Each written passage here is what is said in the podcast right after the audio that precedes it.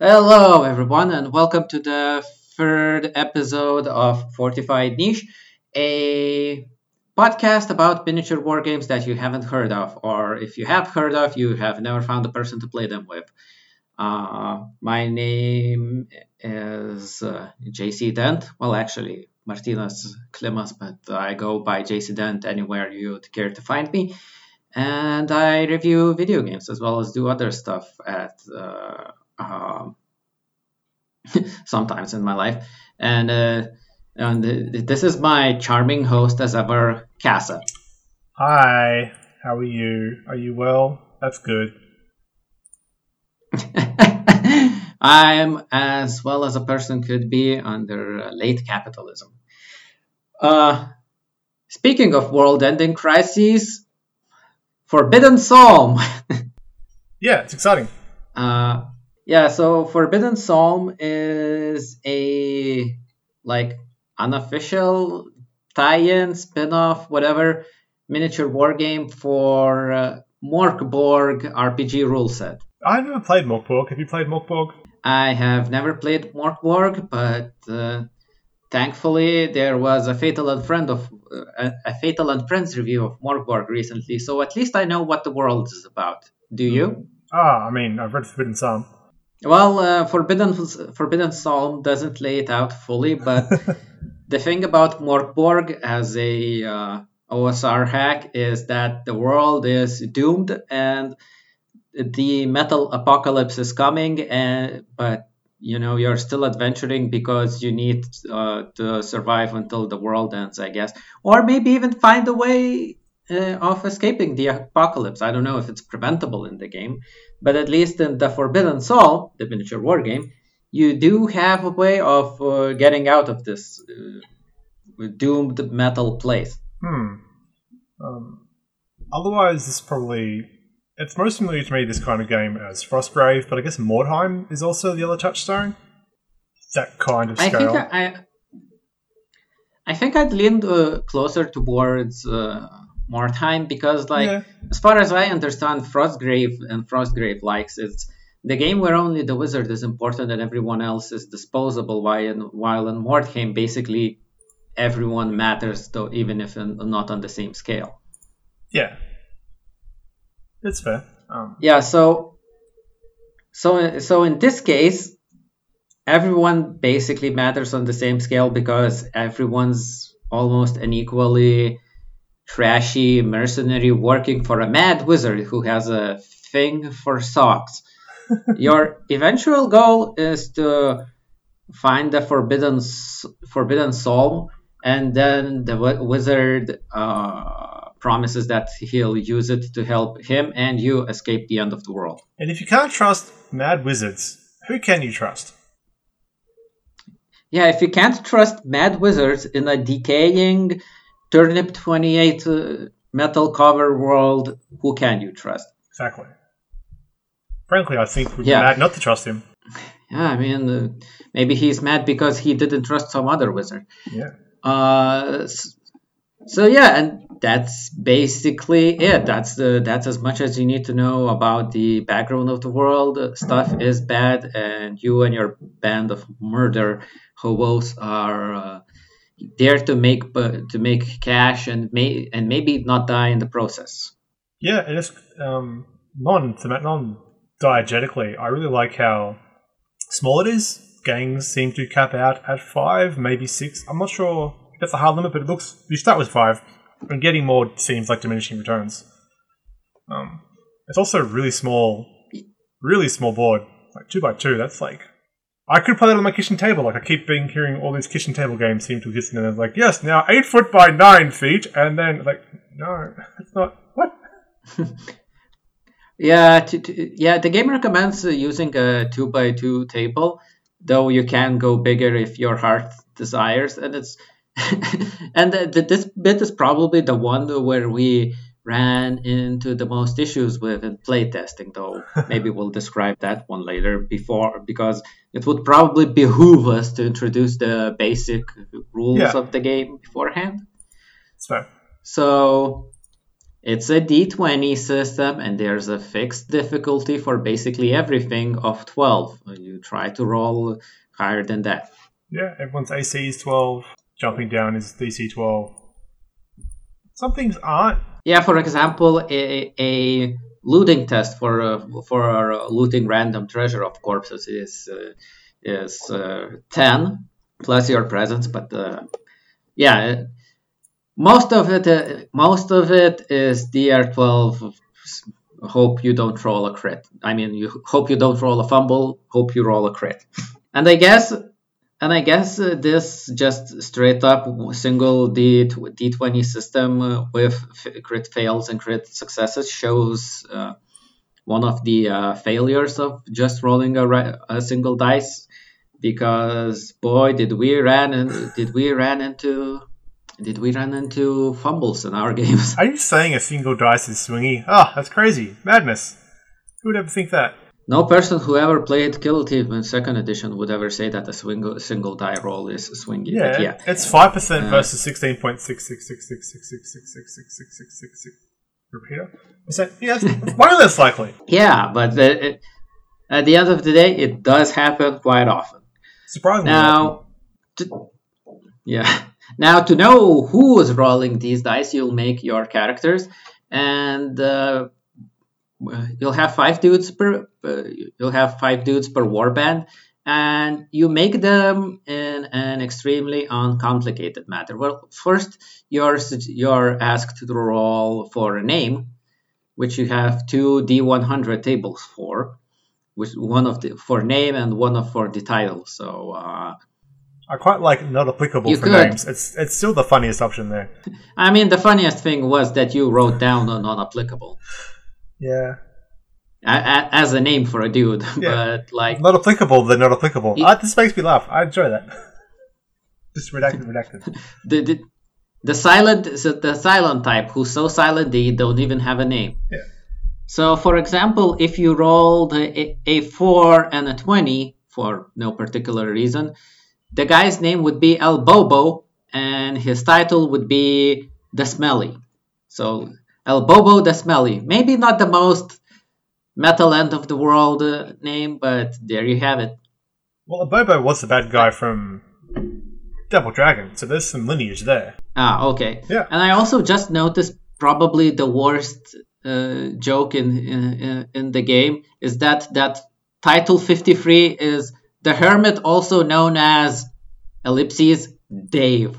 I understood that reference. I, I clapped because I knew the thing. Yeah, like you know, maybe let's stop doing those like. And here's one guy with a very regular name, Bob or Dave. Isn't it a Holy Grail reference?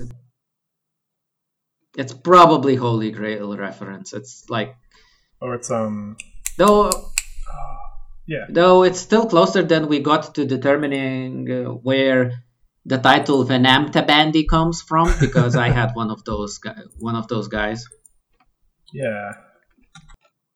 Anyways, uh, I I, I kind of like the title generation, the name and title generation system more in here than I do in various uh, 40k games post 8th edition because at least they give you quite a few uh, options uh, which can lead to funny results. And for the most part, they're all, like, relatively normal and, like, pronounceable.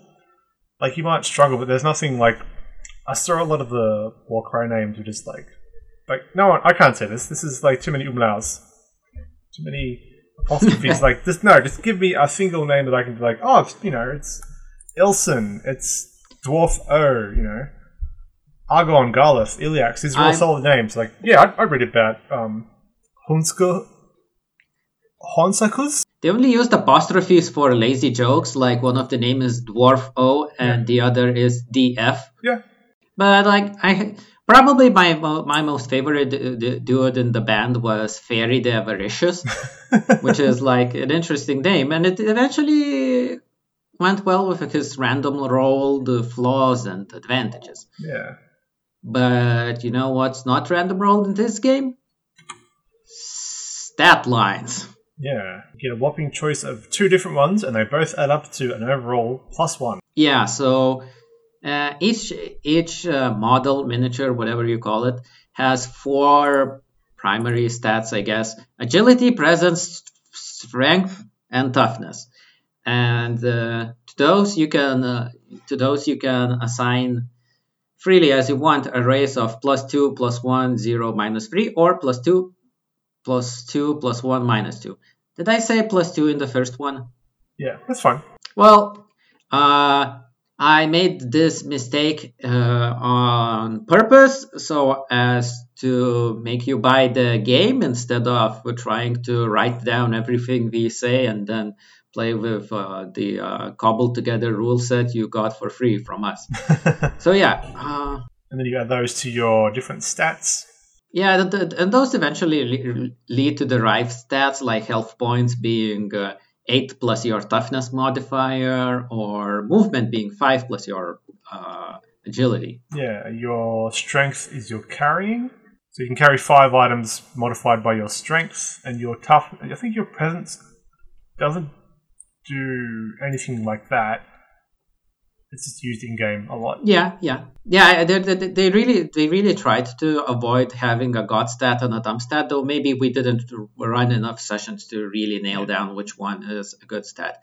Though I would say it would help if they had uh, all of the derived stats uh, outlined here, not just toughness, because uh, you only learn about agility's influence on movement after you've assigned flaws and the inventory, and at that point you might have a guy who moves an inch a turn. Yeah, my move two wizard was great. Loved it. Loved being able to move four inches. like, aha! I'll dash forward. Uh, grounding error. Yeah. Shuffle, shuffle, shuffle.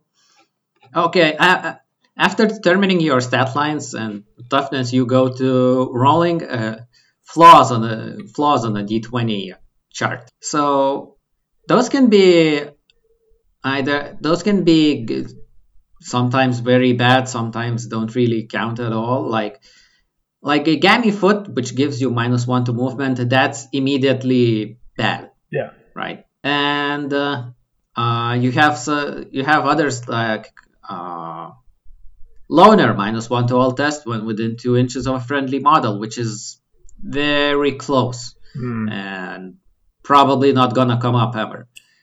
Uh, Allergic to metal, you can't wear armor. That's a pain in the balls. I, I, I rolled one eye for for the guys that I already had already assigned beat stick stats. They were never going to do spells or ranged attacks, so suffering minus one on those was nothing. Yeah, there is there is an element of like like you've got to be honest with like the game. Like you probably like honestly, if I were to play this game again, it'd be like, all right, we're gonna roll, we're gonna make characters in front of each other. So I see that you haven't gone like, really, you got five guys, you got three guys with vacant mind, and it's like that's weird. That's really weird. Mm, okay, it's not unlikely. Yeah. On the other hand, rolling doubles and stuff is somewhat somewhat likely because I rolled two dudes who had the one who b- both had one-eyed as their flaw and improvised fighter as their uh, as their uh, ability. I get.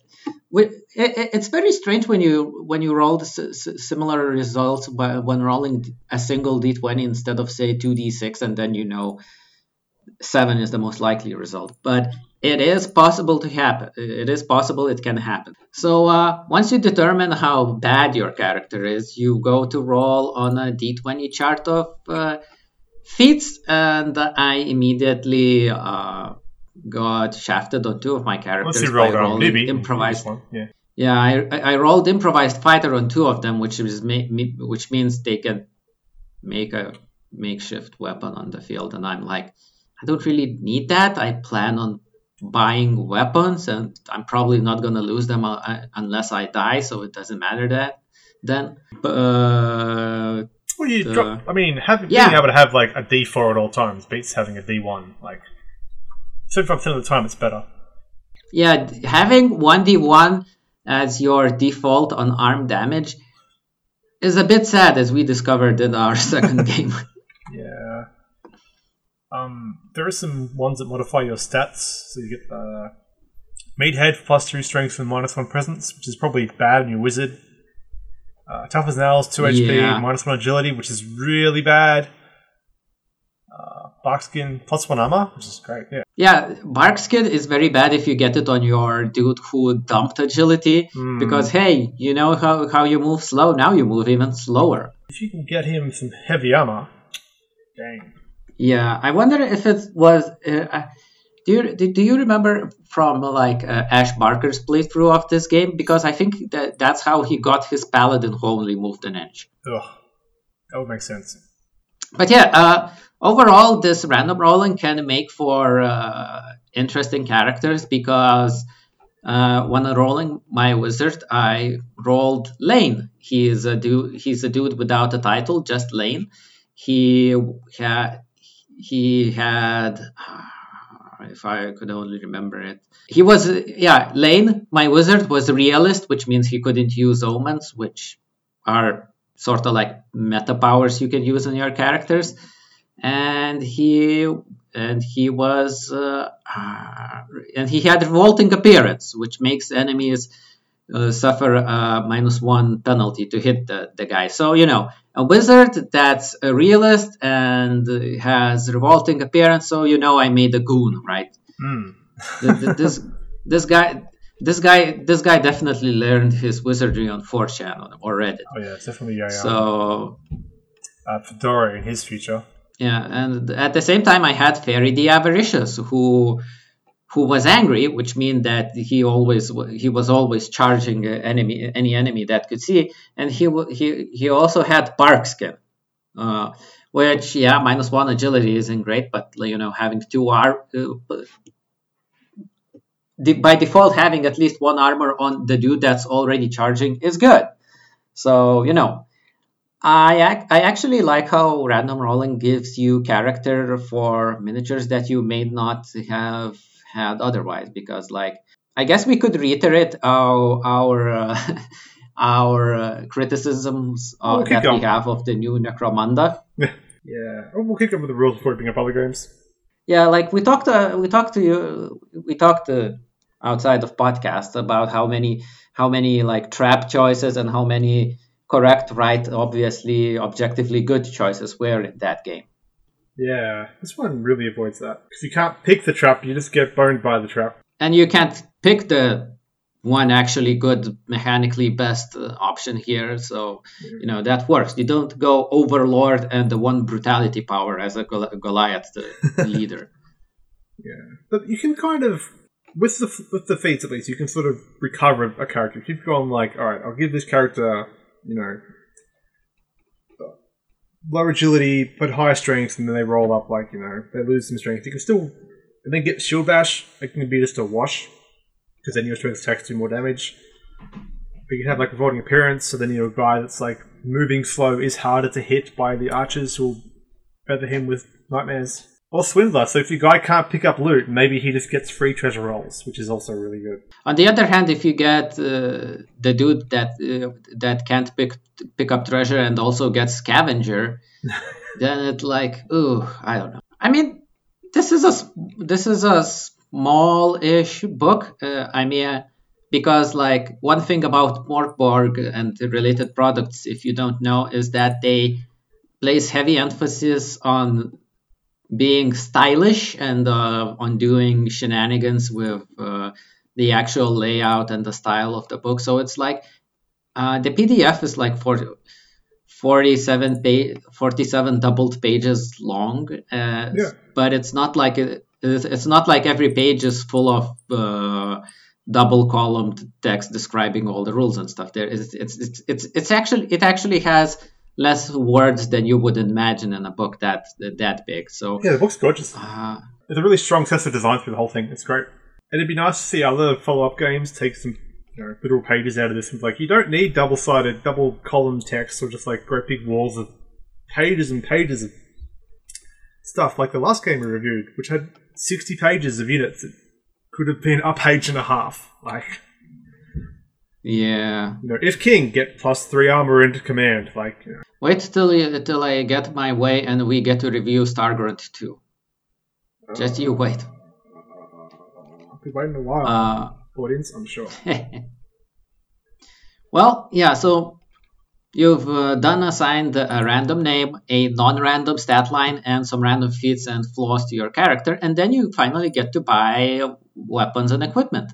Hmm. And this is the first uh, spot, if I remember correctly, where you get uh, conversion rules for Morkborg, like for how much uh, how how much gold in the game converts into money in this game. The equipment, the equip, the equipment here uh, mostly exists. There's not much to it. There's uh, there are six items and five types of armor. Yeah, it's nice and simple. You don't need a lot, and you start with plenty of gold to make your choices too. Like fifty gold, it's enough to give everyone like you know, sword, shield, armor.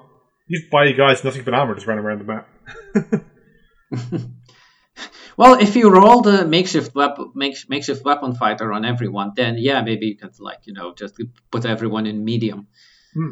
Uh, so the the only the only difference here is that if you want to have a wizard, he will cost five gold, but that's because I guess he comes with two spell scrolls already. So maybe not having him cost money would be OP.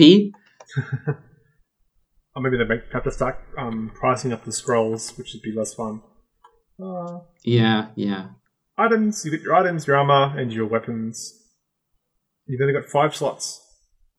Once you've, you got bad strength, you might have two slots. So between two to eight things for, for every guy.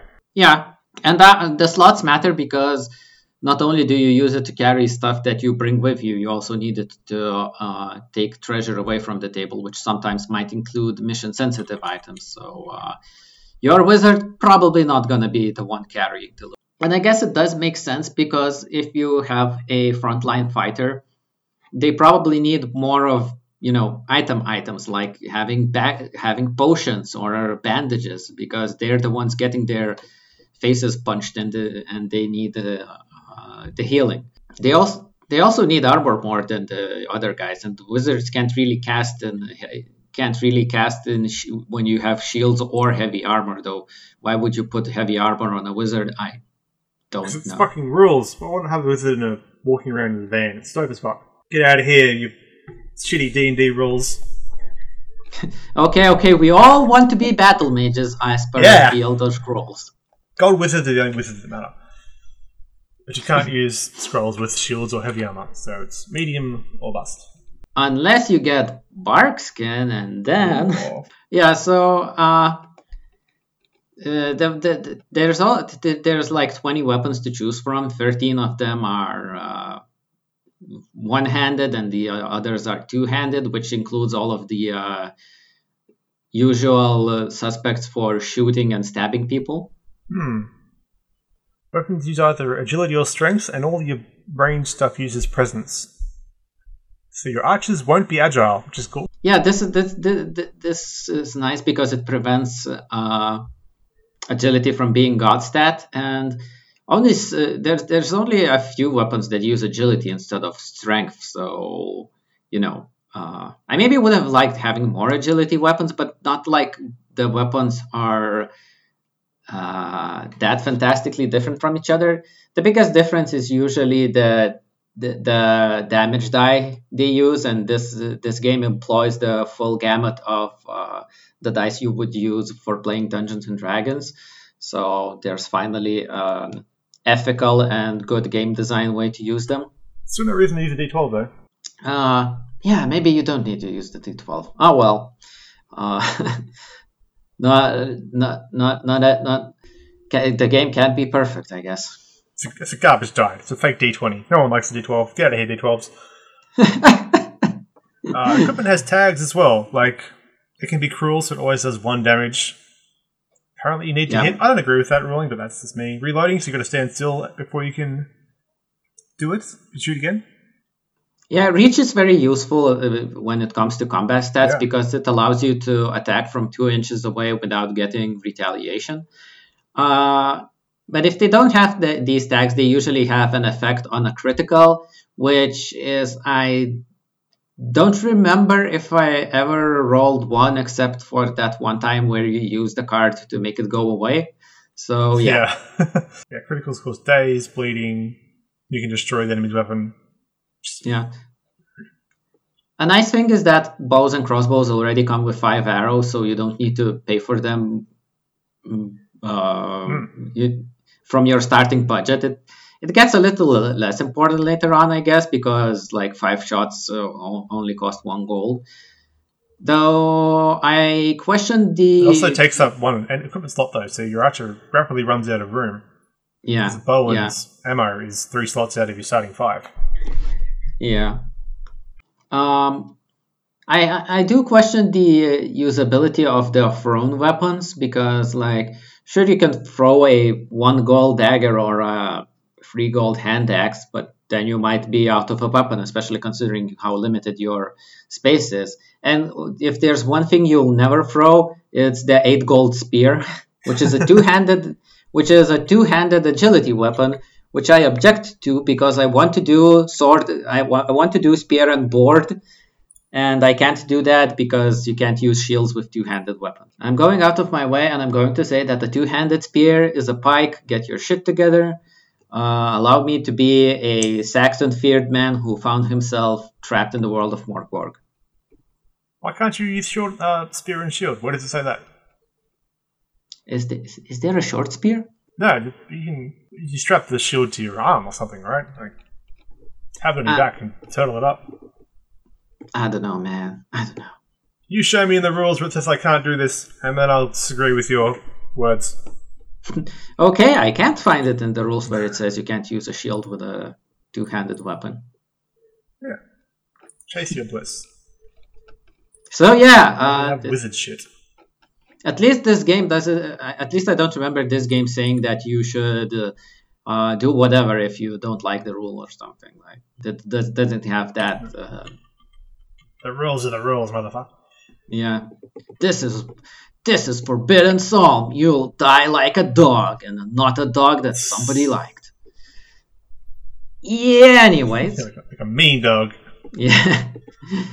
Anyways, uh, once you get once you get past the item, then you can get you, you get to roll on two lists for uh, the wizard the spell scrolls. One is the clean, and one is unclean. What's the function? What's the functional difference between those two? I have no idea. Unclean scrolls are just marked as hidden magic, but there's no mechanical effect. It's just that so you wouldn't. I guess it's there so you wouldn't roll on a single list twice. I'm, su- I'm sure Noah is very mad at us right now for not understanding that. Well, maybe we'll finally get hate, mail, and once you get hate mail, you know you've made it big on the podcast scene. The spells are um, okay, I guess. Uh, our playtesting, our playtesting worked out in such a way that we really didn't get to use them. But like Lane, my fedora wearing wizard, had Shield of Fateless, which could, uh, which makes a model uh, uneligible to be targeted by ranged attacks for one round, which I guess works well when you're fighting other players, and most scenarios in this game have you fight other players. Uh, the other power he had was Invisible Hands, which allows you to move an object, dropped weapon or treasure, d12 inches, which is of uh, questionable utility. Well, that's the um old oh, Frostgrave is a similar spell where you can like just telekinetically throw things around. Like if I can move treasure D12 closer to me, that's further from you. And I guess it could be useful for uh, stealing the enemy's weapon once when they well, once they fumble and drop it on the ground. That's going to happen a lot. That- it did happen a lot to us. That's how you got my rapier. Mm. Yeah. So yeah, spells. He's sort of trying to kill the cultist. Like it's fun. Yeah. Unfortunately, spellcasting rules are not next to the scrolls, so- so you don't know what happens. Only that uh, once you go to playing the game rules and the actions your character can do, it says you can use a scroll to cast a spell, and in parentheses, unlikely die. You're unlikely to die from casting a single spell, I think.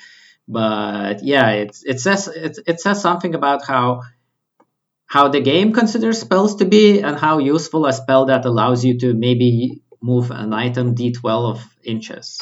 So yeah, uh, And that's it for character generation. Then you get into the rules proper where you learn learn all, all the rest of the stuff like playing the game goes both both through setting up scenarios like putting stuff on the board and stuff and your activations. And uh, this is an alternating activation game. You pick a model and they can do a movement and an action that's it.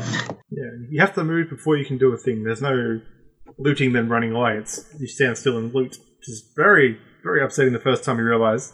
It was very upsetting to my friend close air support because his looter couldn't loot a corpse and then run away from my character, which proceeded to stab him come the next turn. It just keeps happening. Uh, it's fairly simple. I mean, this book has places to go and not that many space to do it, so uh, at least they have at least they have examples of what happens when uh, with uh, rolls and tests. Yeah, they're all really good. Yep, yep. And rolling a natural 1 is a fumble, rolling a 20 before applying modifiers is a critical. Uh, fumble means you drop your weapon, critical deals maximum damage and uh, might activate a special effect on a weapon. Movement is uh, necessarily somewhat uh, less detailed in this game. You just move 5 inches plus your agility in whichever direction. I do appreciate that they have jumping for three inches or less than with falling and injuries. and if you fumble on a jump roll, you also gain an actual out of the game injury aside from the damage you get, so which is interesting. The movement's simple, but also don't forget five plus or minus your agility. Don't dump agility. Oh yep. God, don't dump agility. so yep. bad. you really need to move your guys, especially considering that range combat and spells only happen in 12 inches. Yeah. It's a small board, but you got to get across it. So while agility isn't necessary per se for your ranged dudes, it can't be their dump stat because then they won't be won't get into the range ever. Close combat doesn't take doesn't happen at base to base. You need to be within an inch of the enemy, and if you are within the inch of an enemy, they can strike back. Those attacks happen mm-hmm. simultaneously, but the enemy rolls at minus three. Unless I've got a friend. Yeah, unless they have uh, unless they have a friend, and this is where they outline that on a fumble you drop your weapon. This happened quite a few times. Monsters ignore that minus three.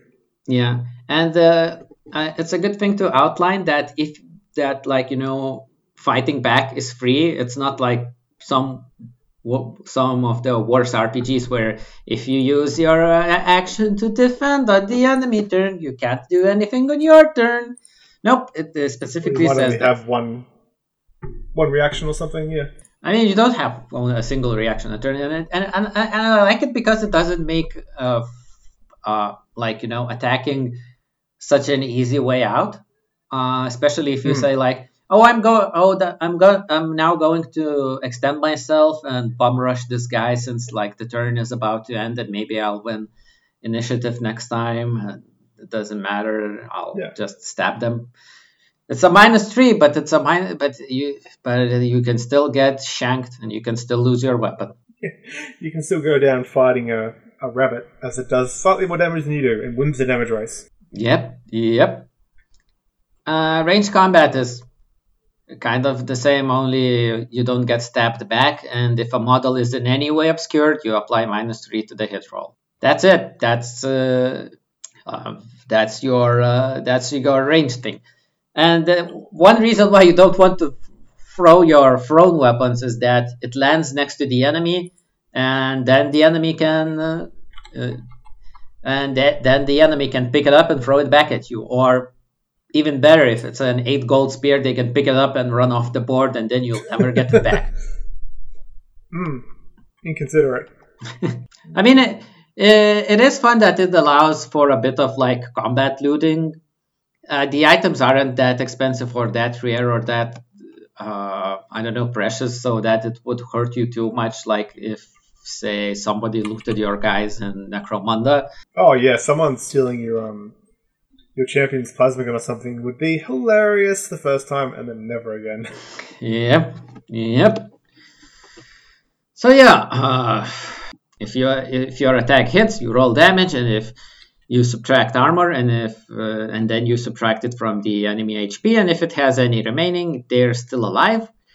Though if you're less than half of your HP, you are wounded, right? Or am I I don't think wounded does anything. Uh, I think it's just like if you've been hit, you've been... am I am I mixing up games in my head? I I, I think I played. maybe there's there's no like bloodied state. Oh as far as I oh oh! Damn, that's that's Kill Team Second Edition. Like, jeez, man. yeah, there's there's no flesh wounds in this. There's no. Yeah. Oh, you're starting to lose. What if you kept losing? what if you? What if it was hard to come back? Death spirals. The world is already in a death spiral. You don't have to be. Yeah. Uh, leaving combat, everything's sticky. If you want to try and leave, it's DR12. Uh, the opponent rolls their DR12 agility test. Yeah. And uh, you, the, the enemy doesn't If they pass, you can't move. You fail, you run away. Yeah. Yeah, it's, the, the the interesting thing is that they uh they don't have automatic uh, like you know attacks of opportunity. You need to roll a crit and to be able to make an attack against you. So you know you can still tr- you can still try and run away, and there's basically no reason to uh th- there's really no reason to not to try to someone to, to not to try and stop someone from running away unless you want to run away on your turn. Yeah. And morale rules, they exist. I don't think we ever needed to do them because you take a morale test, test when you're critically hit or when you strike a downed enemy. Uh, I think the only time my character got critically hit, they died, and I never really struck a downed enemy. Yeah, I like I like the morale rules. Like it sort of implies that people aren't just fighting to the death all the time. Like in Mordheim, that never made sense to me. Like why Yeah, why is this gang fight brawl immediately going to like now I'm going to murder you? Like oh that's that's an escalation. This is two guys like oh I'm going to punch you and you know leave me alone. But rather than like okay I'm just going to just try and murder you. I'm murdering you as hard and as fast as I can. Like oh that's um yeah. I'm a shifty mercenary who came here to loot weird stones and uh, and ca- cash ca- cash out as far as I can. Also, I'm very dedicated to killing you. Hmm. But yeah, the downed model rule is important for campaign play, as a model that drops to zero HP goes down. And if a downed model takes any more damage, it go it's immediately killed. So it it's there to prevent you from uh, from uh, messing up the campaign game by just shanking every every uh, player character model dead. Instead, what you could do is just take their stuff and run. Yeah, there's also no benefit to um Yeah, yeah.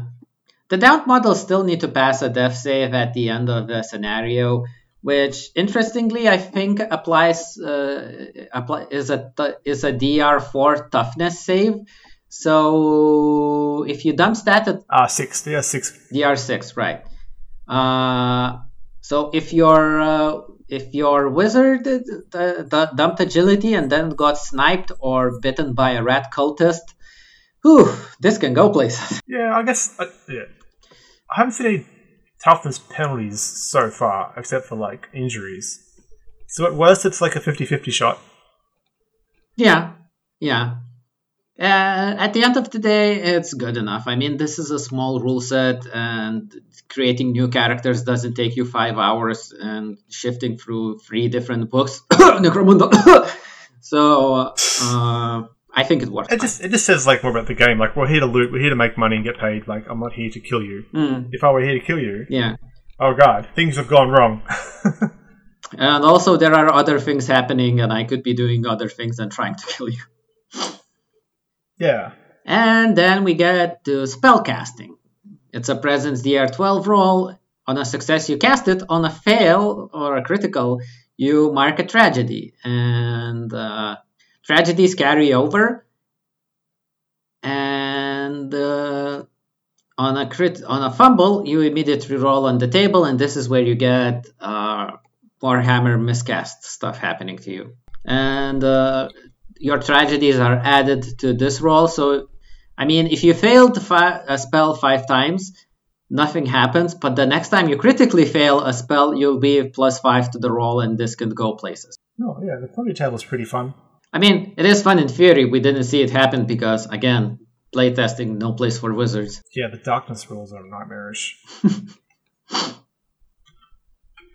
I mean, Yeah, and, And- you have your omens. I mean, I well, Calamity Table has stuff like caster caster is blinded, or a sock goblin monster appears next to the caster and attacks them, or or it or uh, result 19 he appears devours the caster and any other model in three inches anyone devour- devoured dies which is like i mean well it's very much mi- miscastable on the other hand you could be transformed into a blind penguin so hooray for those who have blind penguin miniatures handy Yeah, I've got I've got fighting dogs, but no penguins. I'll have to remedy that. Yep, yep. And then we get to Omens, which is the uh, CP's uh, well CP powers from Warhammer. Tactics cards, yeah. Yeah, you have you have six of those, and you get them for every scenario, and it's like uh, you can use them once. So there's like there's stuff like rerolls any dice, yours or someone else's, or reroll the treasure table, automatically pass a test. Like those, uh, considering how fa- how generally fast and brutal the game is, those are necessary and they're fun. And unlike in various Games Workshop rule sets, you can't make more of them. So you get you have what you have, and you can't uh, do list building shenanigans to get more. Yeah, and they're all equal. Like, so you, we both have a devastation handy. We both have a like a reroll handy. Like, it's fun. Got your, your grace card to save a downed model. Like, oh, the rest of the die. Oh, jeez. Yeah, the Grace card, which removes a downed model from play, is very useful because it removes the play, it from play, so they don't risk permadeath, and it auto passes their death save. So this is what I used to save Fairy the Avaricious in our first game, and this is the card that I didn't use to save Lane the Fedora Wizard in the second because I was like, screw that guy, I'm saving it for Fairy or someone else. Mm. So yeah, um, and in general, I like the omen cards. I I think it's a neat mechanic. I think it does the game well. Yeah, they're that like fits the thematic nature of the game. Otherwise, Yep, yep. And then we get to Monster AI, which, uh, as far as I know, you didn't like to. oh, it just it just takes too long. That's just me being like, we've got ten guys to roll for. And tabletop sim takes longer. Like, Yeah, yeah.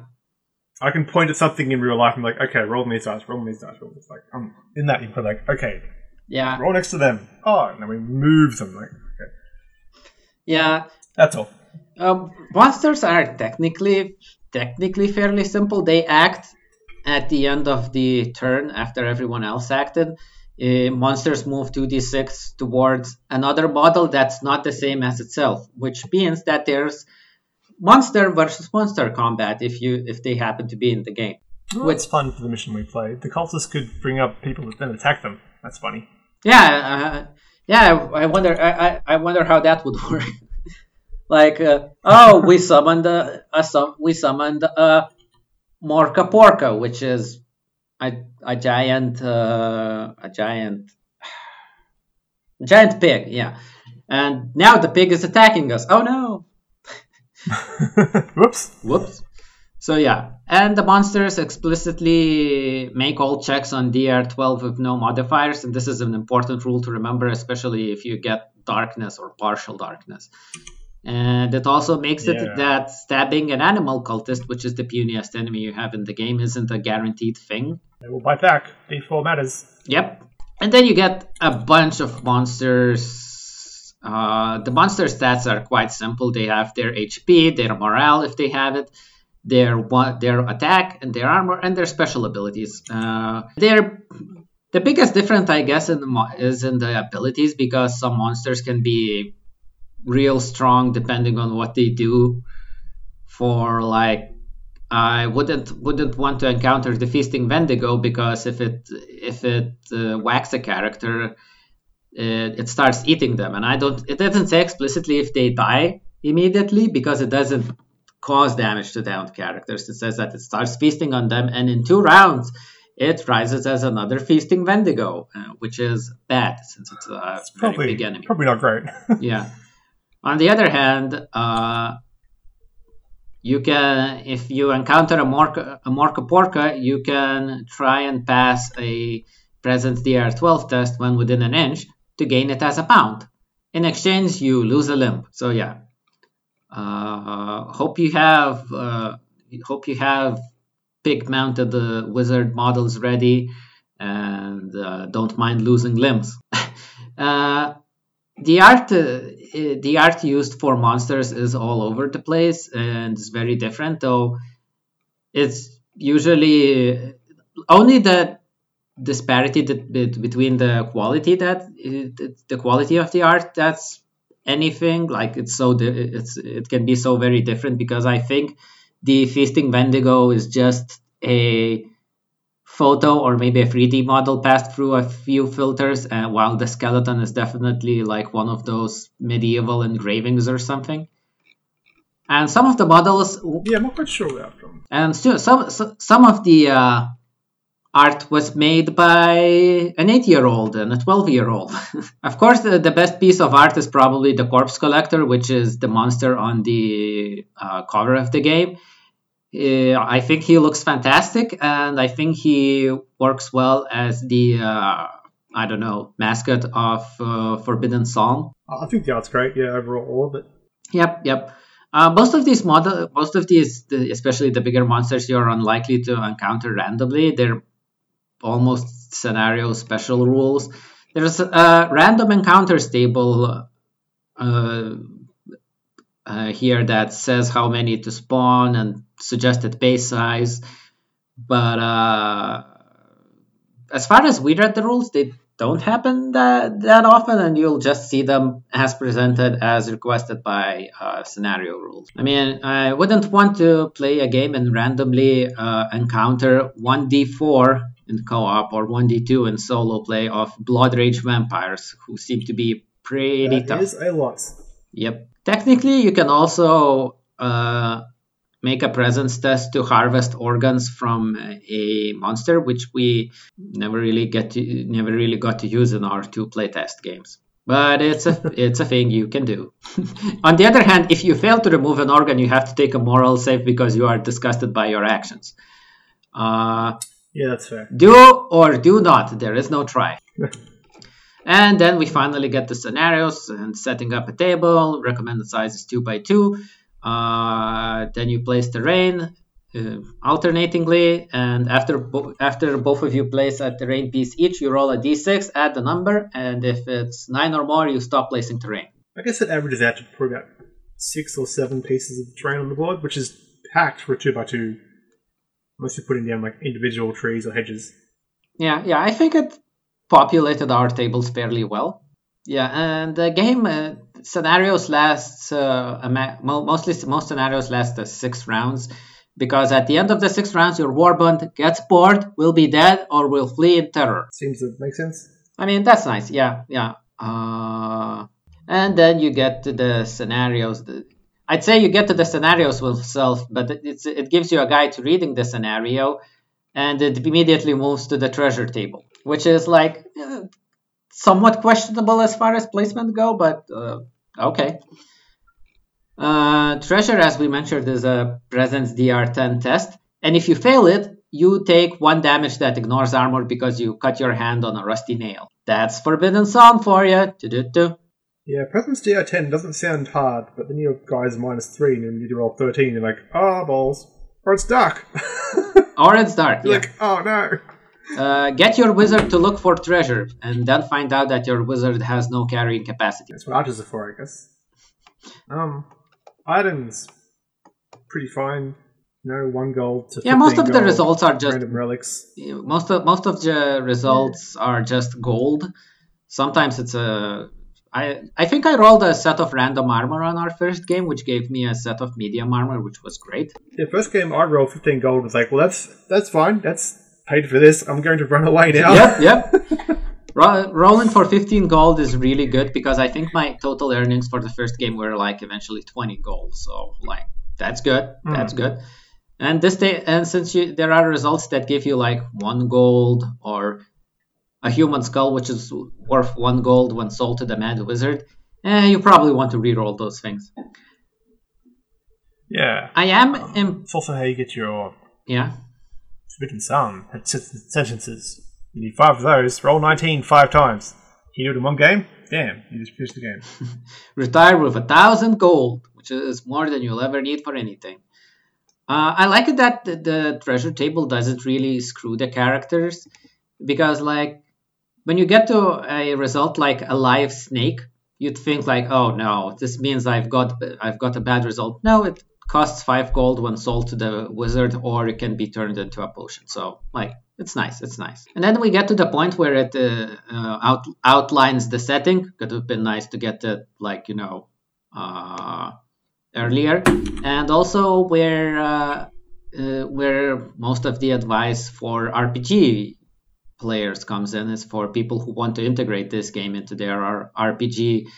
Uh, for people who want to slot this into their uh, Morkborg campaign. Yeah, I'm not quite sure how effective that would be. Whether it's like uh, having not having played Morkborg, um, I can't imagine. Is it as like combat heavy as regular um, OSR style stuff is? Like, would you be like, okay, cool, now we're time to rip off. My heart has joined the thousand. Guys, go kill some cultists, or you know. Well, uh, it is an OSR game, so probably doesn't have much outside the combat. I don't remember. I don't remember the FNF review that mu- that well, and I don't know if they got the combat even.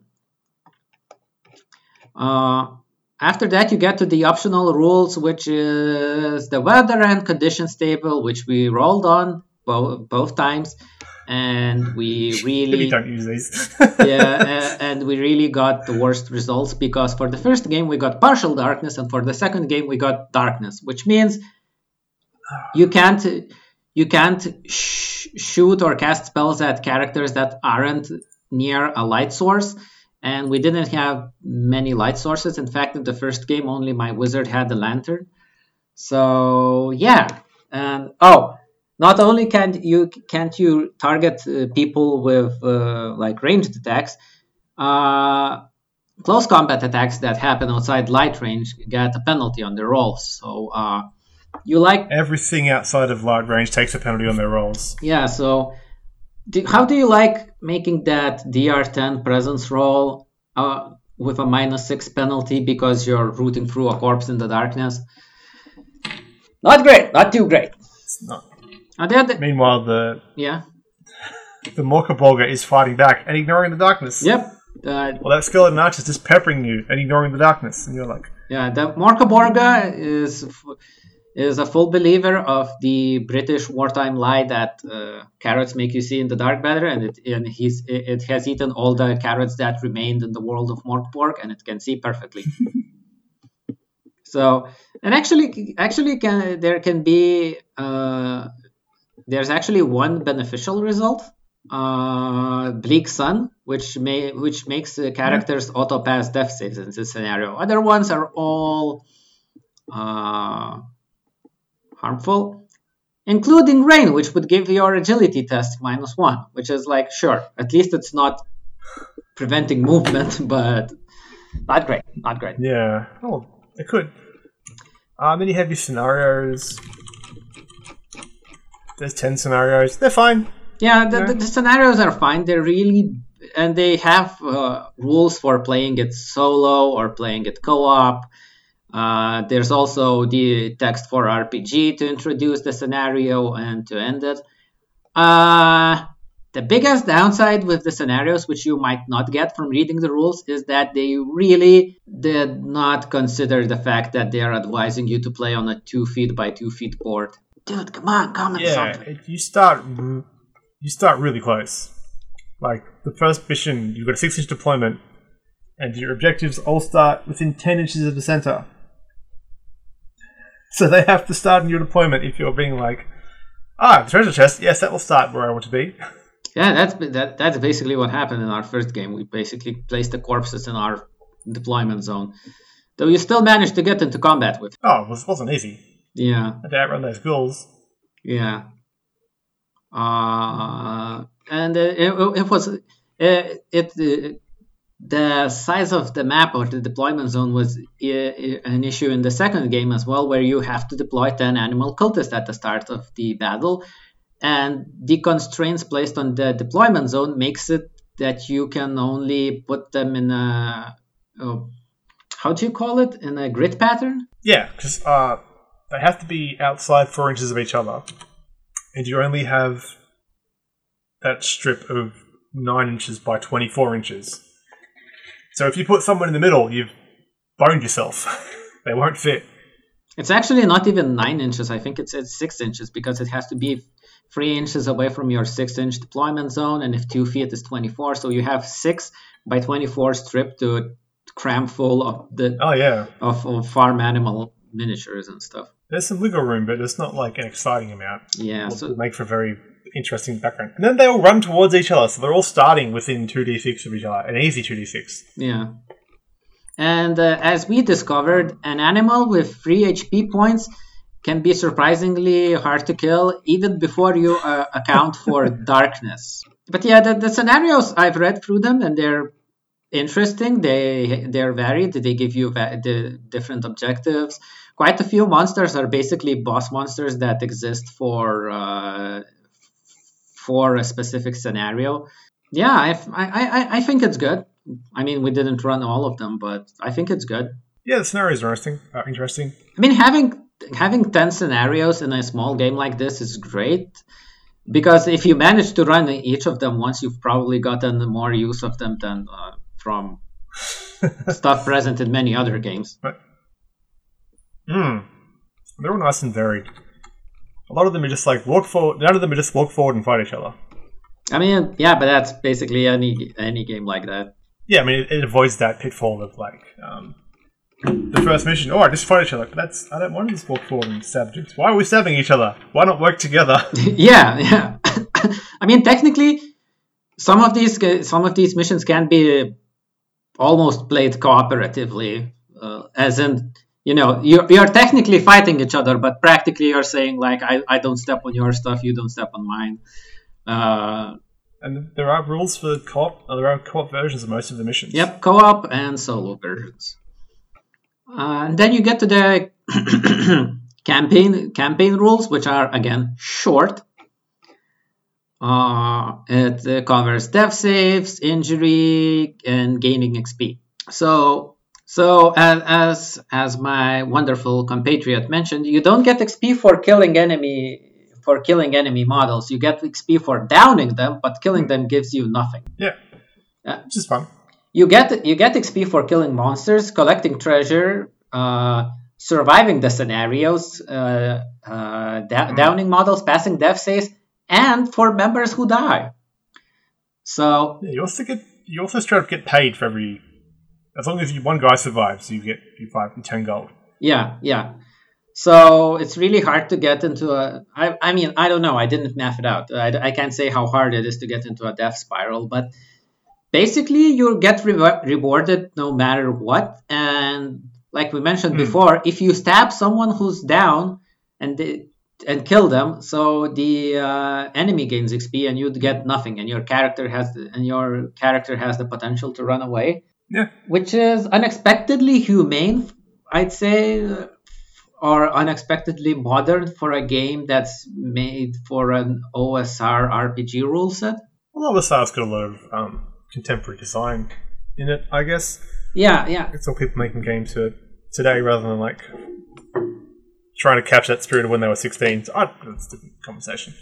Um, but yeah, yeah, it's much more rather than like, you know, like I said, Necromunda, like, oh, you're unconscious? Okay, I want to kill you. I want you to be dead because if your big bad boss guy rolls and, you know, loses a limb, that's every other game is so much easier for me. yeah. I mean, that's how I lost my. uh, There was one campaign where I lost my champion on the first battle to a random lasgun shot. So. Yeah, I mean, I, I had Necromunda campaign fall apart when my one good mini got murdered. Like, oh yeah, he's out of action. Oh, he's dead. Oh, Okay, no one else is as good as him. and everyone else sucks, so I quit. or like you know playing against uh, playing against uh, gene stealer cultists which uh, have those damn familiars on each of them which are an endless source of lookouts rolls or uh, my buddy who played chaos cultist and then never paid for healing because all the dead guys were just like ah screw it. Let him die. I'm gonna take a new one. Yeah. So yeah uh, and, Especially if you, yeah the, the, the hard limit of five guys in your party also makes it a lot easier. Like if, you know, if someone dies, well, another guy appears for free. Yeah, and if you have enough loot to arm them, you just take him. And another thing that is separated from most of the other games is that the XP is gamed collectively, and then you can spend it to improve specific dudes. So this means uh, Hmm. uh, improving agi- uh, ab- improving ability by one, uh, removing an injury. So like you know, if you have a pet pig you ride and you lost a limb, and I, I guess you can you can regrow the limb with enough experience. Uh, you can re-roll a flaw. like I don't know why you there. would do that because it's dangerous. You can gain a new feat, which uh, which is how I gained my third instance of improv imp- improvised fighter in the group, which was disappointing. Oh, it's great. You'd love to see it. And there's also the option to bring back a single war member back from the dead. They return with a new flaw, which is cool and more flavorful than the rule that the uh, Escher Death Maidens got in Necromunda. Which one's that? Uh, basically, the Death Maidens are the new champions for Escher, and they're uh, Universal Soldier zombie champions. So if your champion dies, you can replace it with a Death Maiden, and it's an entirely new stat line. And it's an entirely new stat line, equipment, whatever. It, just the name remains the same, which is like boo, bad, not immersive. yeah, that's not that's not very exciting. That's not off- offering more cool modeling opportunities for you. Yeah, but like this this isn't my guy. This isn't my girl, or oh, rather, you know, not my girl. I mean, th- it's just the name's the same. Hmm. Why why why doesn't she have anything else? So like, do better specialist games. hmm So yeah, um, th- then we move to relics. They're okay. They exist. You can you can find them on a corpse, I guess.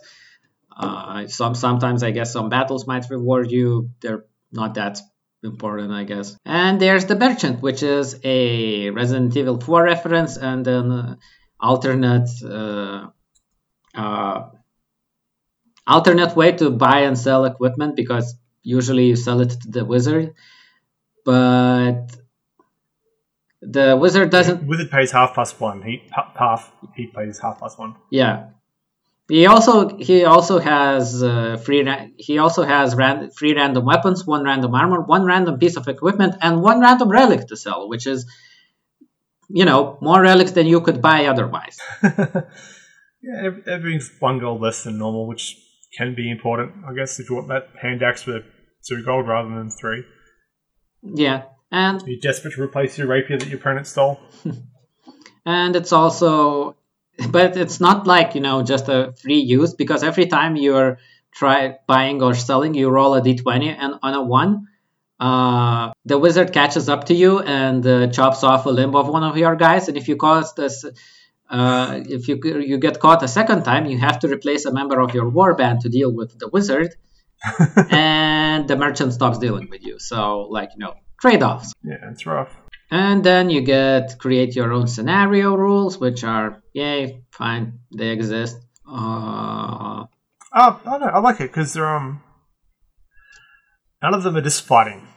None of them are just saying, "Okay, just have a punch up." Like they're all like, "No, you, you have to have a reason to go here." Like if it's you know, killing a big bad or harvesting organs, yeah, getting goods.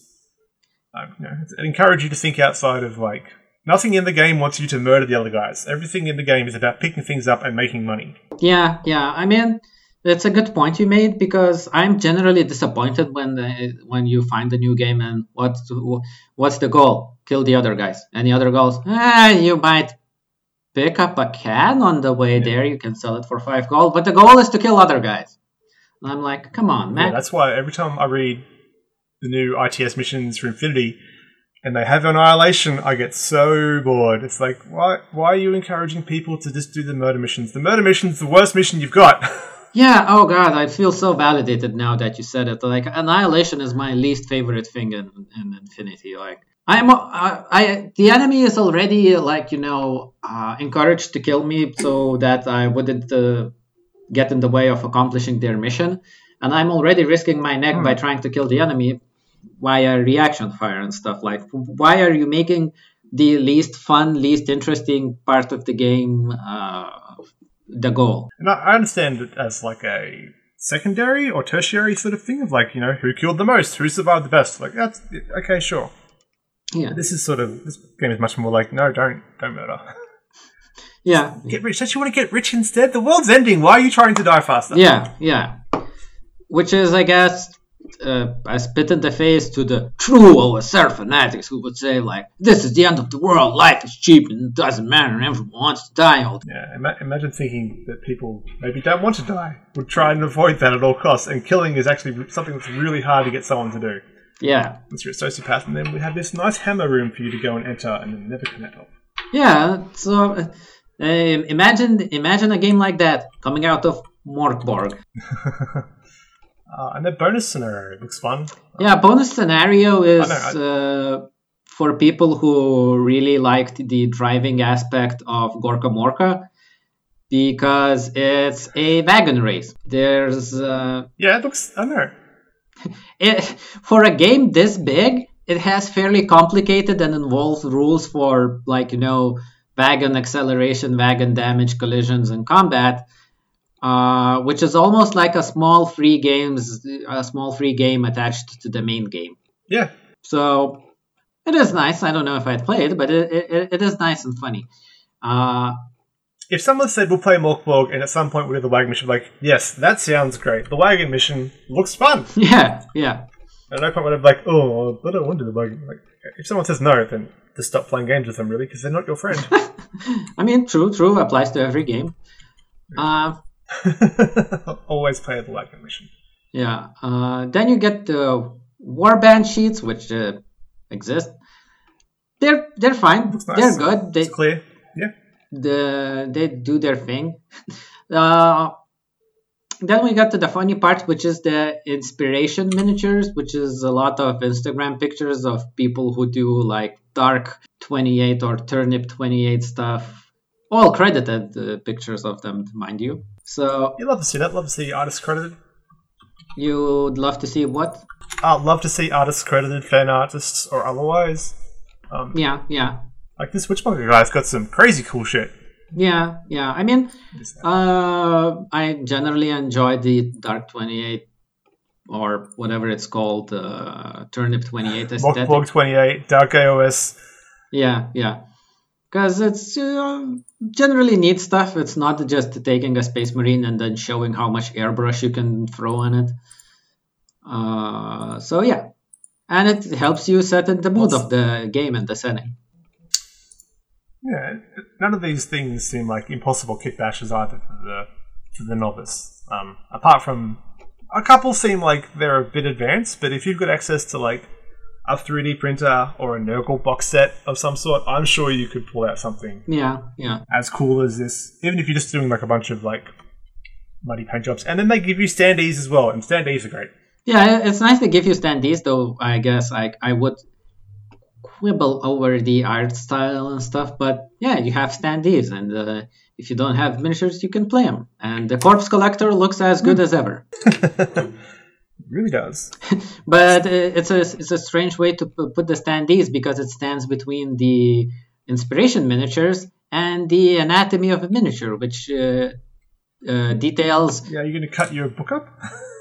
yeah, which details uh, uh, what parts uh, what parts uh, came from where when building an example Morkborg miniature. So like you know. There's a very primitive green stuff sculpted HUD, hood, I mean, not HUD, uh, which reminds me of my own experiments with uh, with green stuff sculpted hood when I was but a starting uh, miniature maker, and it and it was about that that bad. It also I don't know. It, it works. Like yeah if painting's fine at three feet, the painting's fine. That's that's long been my thoughts. yeah, and then it goes like to recommend YouTube channels to learn more about uh, painting and the miniature makers that would provide you stuff for the game. Uh, it mentions North Star and Games Workshop, obviously, Anvil Miniatures, Perry Miniatures, always always plug Perry Miniatures, hassle free miniatures, all good stuff. Yeah. And if that wasn't enough, you get the random roll charts for creating a miniature. because like you say like, oh, I don't have imagination. I can't make a random gnarly a random gnarly miniature for uh, a Morkborg game. Well, you don't have to. Roll for head, eyes, face. Let us do the thinking for you. Yeah, we'll make it for you. And the only downside, I guess, is that the uh, the weapon chart because it mentions specific weapons that exist in the game, and then you're like, if you're rolling, well, I guess you don't roll for a weapon in this game, so you can just say. I'm rolling. I'm, I'm now rolling starts for this guy who's going to be my guy armed with the Morning Star. So Well- yeah, You, you do roll for weapons on the treasure table. yeah, yeah. You do roll it on the treasure table, but not in the character creation. No, that's just limited by your cash. And that's I basically think it's fine. and that's basically the ending pages of the PDF. You get uh, all the uh, all the recognitions, credits, Backwards text. uh, actual text of the Forbidden Psalm 8, which is uh, written from, uh, which is uh, written in mirror text, so you can't read it easily. And yeah, and that's where the game ends. And if if if I had shelled out forty dollars to get the physical book instead of a PDF, it would come in a nice uh, hardcover tome and. Uh, I think it's I, I think it would look as neat as any any any any any other uh, Morkborg product. Oh, for sure. Um, great book. Great. Great art. So yeah, I think we blitzed through the uh, RB building and excuses to buy miniature parts due to how how the book is arranged. uh, excuses to buy miniatures, yes, you can buy yeah. basically basically any basically anything and and anything that doesn't look too modern so that means even a lot of necromunda stuff will work uh go wild get crazy Yeah, anything that anything that would fit into with your uh, Dark Ages stuff. So, ooh, all the Victrix Dark Ages guys could be good. They don't get much in the way of fantasy stuff, but if you want to have some like more regular bros, they could work. yeah it's it's it's it's your excuse to get the, the uh Frostgrave Warrior kit or Frostgrave Cultist kit or I don't know. And those new Frostgrave Grave crits, great. Those new Frostgrave kits are pretty okay. Yeah, so you, you can even bring out your uh, old uh, Mordheim band. Yeah. See how they're gone. You know, Yeah, yeah. Once the Skaven finally set off their warp bomb or whatever happens in Mordheim. oh yeah, that well got eaten. Uh, So yeah, I think we've done a compliment sandwich. yep, compliment sandwich. Uh, so since I'm leading this episode, I'm gonna start with mine. I really like the art style of a game. It what it is what you might say a game that oozes atmosphere and that really goes wild with the uh, fonts and the backgrounds while still remaining readable and legible and easy to navigate which so like you know sure the chapters could be shifted around in the game but like the way they didn't sacrifice parsability understandability readability whichever you want to call it of the game in favor uh, to, to get more style in it is impressive and they did it well it's great now how about you Yeah, um, definitely agree with that. Legibility is fantastic. Um, the art's really good. I know the, the game's. I just like a lot about the game. There's not much specifically, really. It's just sort of like this is good. Yep, that's really good. Yep, that's really good. Yep, that's really good. So yeah, I'm gonna go. I'm gonna steal your thing and say the aesthetic of the book is great. Yeah. Uh, for a thing that I don't like, it's probably uh, uh, it's a it's a hard thing to say. I guess I guess even if it's a rules light rule set, it still could use some more uh, clarifications for certain cases. Uh, like, you know, uh, does the banality card, does the banality omen, which discards a fumble or a critical hit, means that you miss with the attack or just that it doesn't have the critical effect?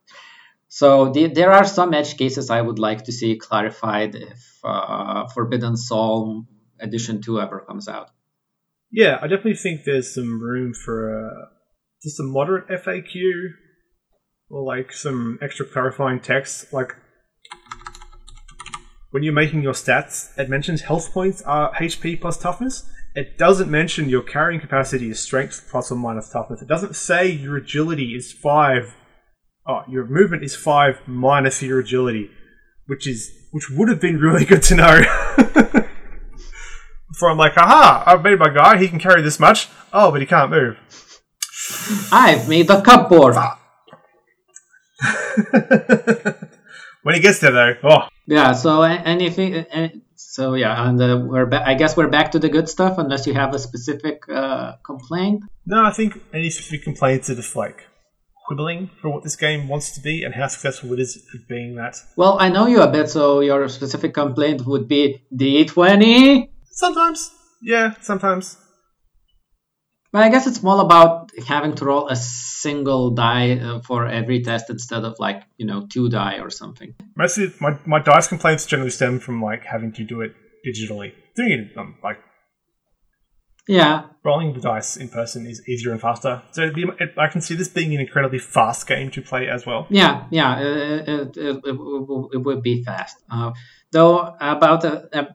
Uh, my comp- my second compliment will be, I guess, about the speed of character generation because uh, while it does it take some going back and forth to like you know outfit your dudes, uh, I generally I generally like how fast you create your character. Uh, having randomly roll for flaws, traits, and names gives you the starting flavor that you wouldn't get otherwise. That uh, if you were left to your own devices, and which is why I started liking random rolling approaches in RPGs uh, because it kind of creates a story for you, and I like it in this game. Yeah, um, the character creation really lends itself to what the world wants it to be which you can expect. Um, I, I do feel like I'm starting to feel a bit bad I didn't read more of the RPG rules to see how much sort of overlap there is. Because I think making an RPG into a war game is a really interesting reversal of where RPGs came from. and I'd love to see more of it. Yeah, yeah. I mean, but, it's a good idea. After all, most RPGs want to do miniatures and not uh, mind uh, theater of the mind. Yeah, and the ones that don't are lying. oh, you can totally play it with that uh, war, uh, hex grid and miniatures. Really?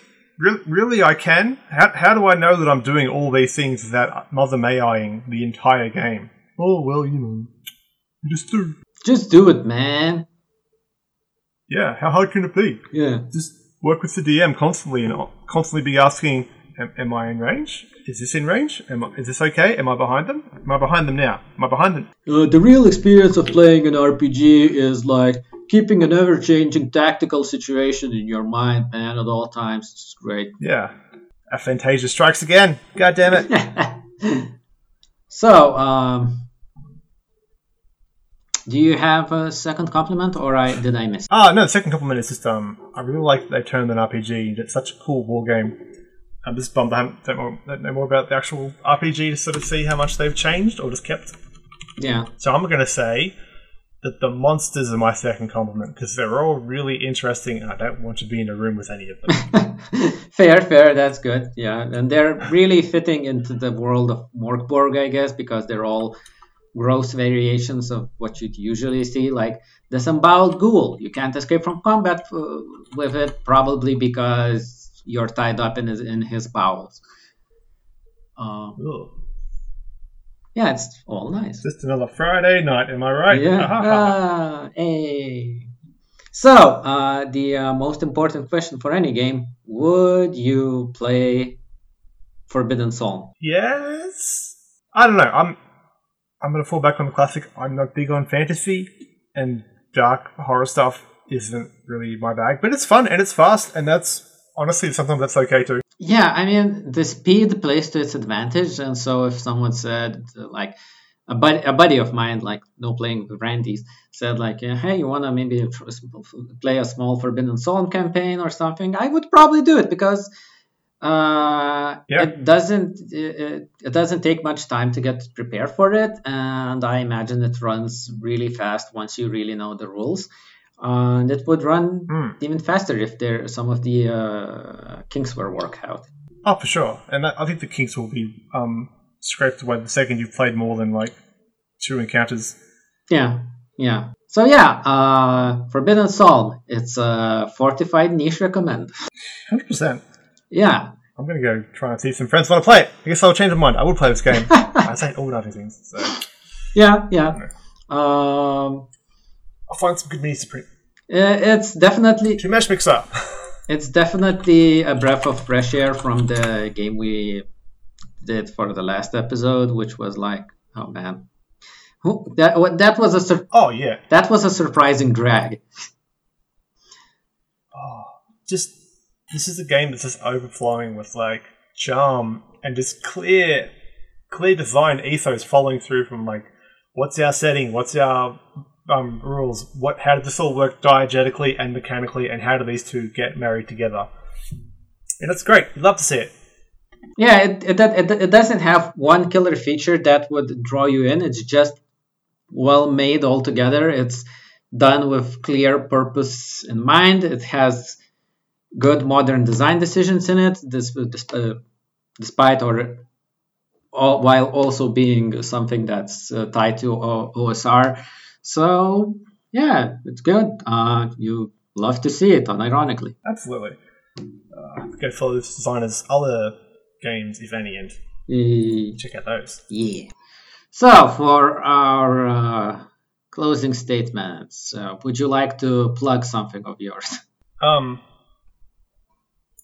I haven't got anything to plug at the moment. Oh yeah, but catch me on Instagram or Twitter at c a s s a s s h o t s because I didn't think this through when I made the number name, but I've committed. I, uh, as always, I'm the one person responsible for including all of our links in the description below. Uh, so there, there you'll find the Barrel Drill, which is my gaming blog. Should have been gaming and miniatures blog, but I find it really hard somehow to get to write about miniatures. Uh, you can find my t-shirt store, and I'll add something else as well. And uh, this was Fortified Niche, and I hope to hear from you next time. Bye. Bye!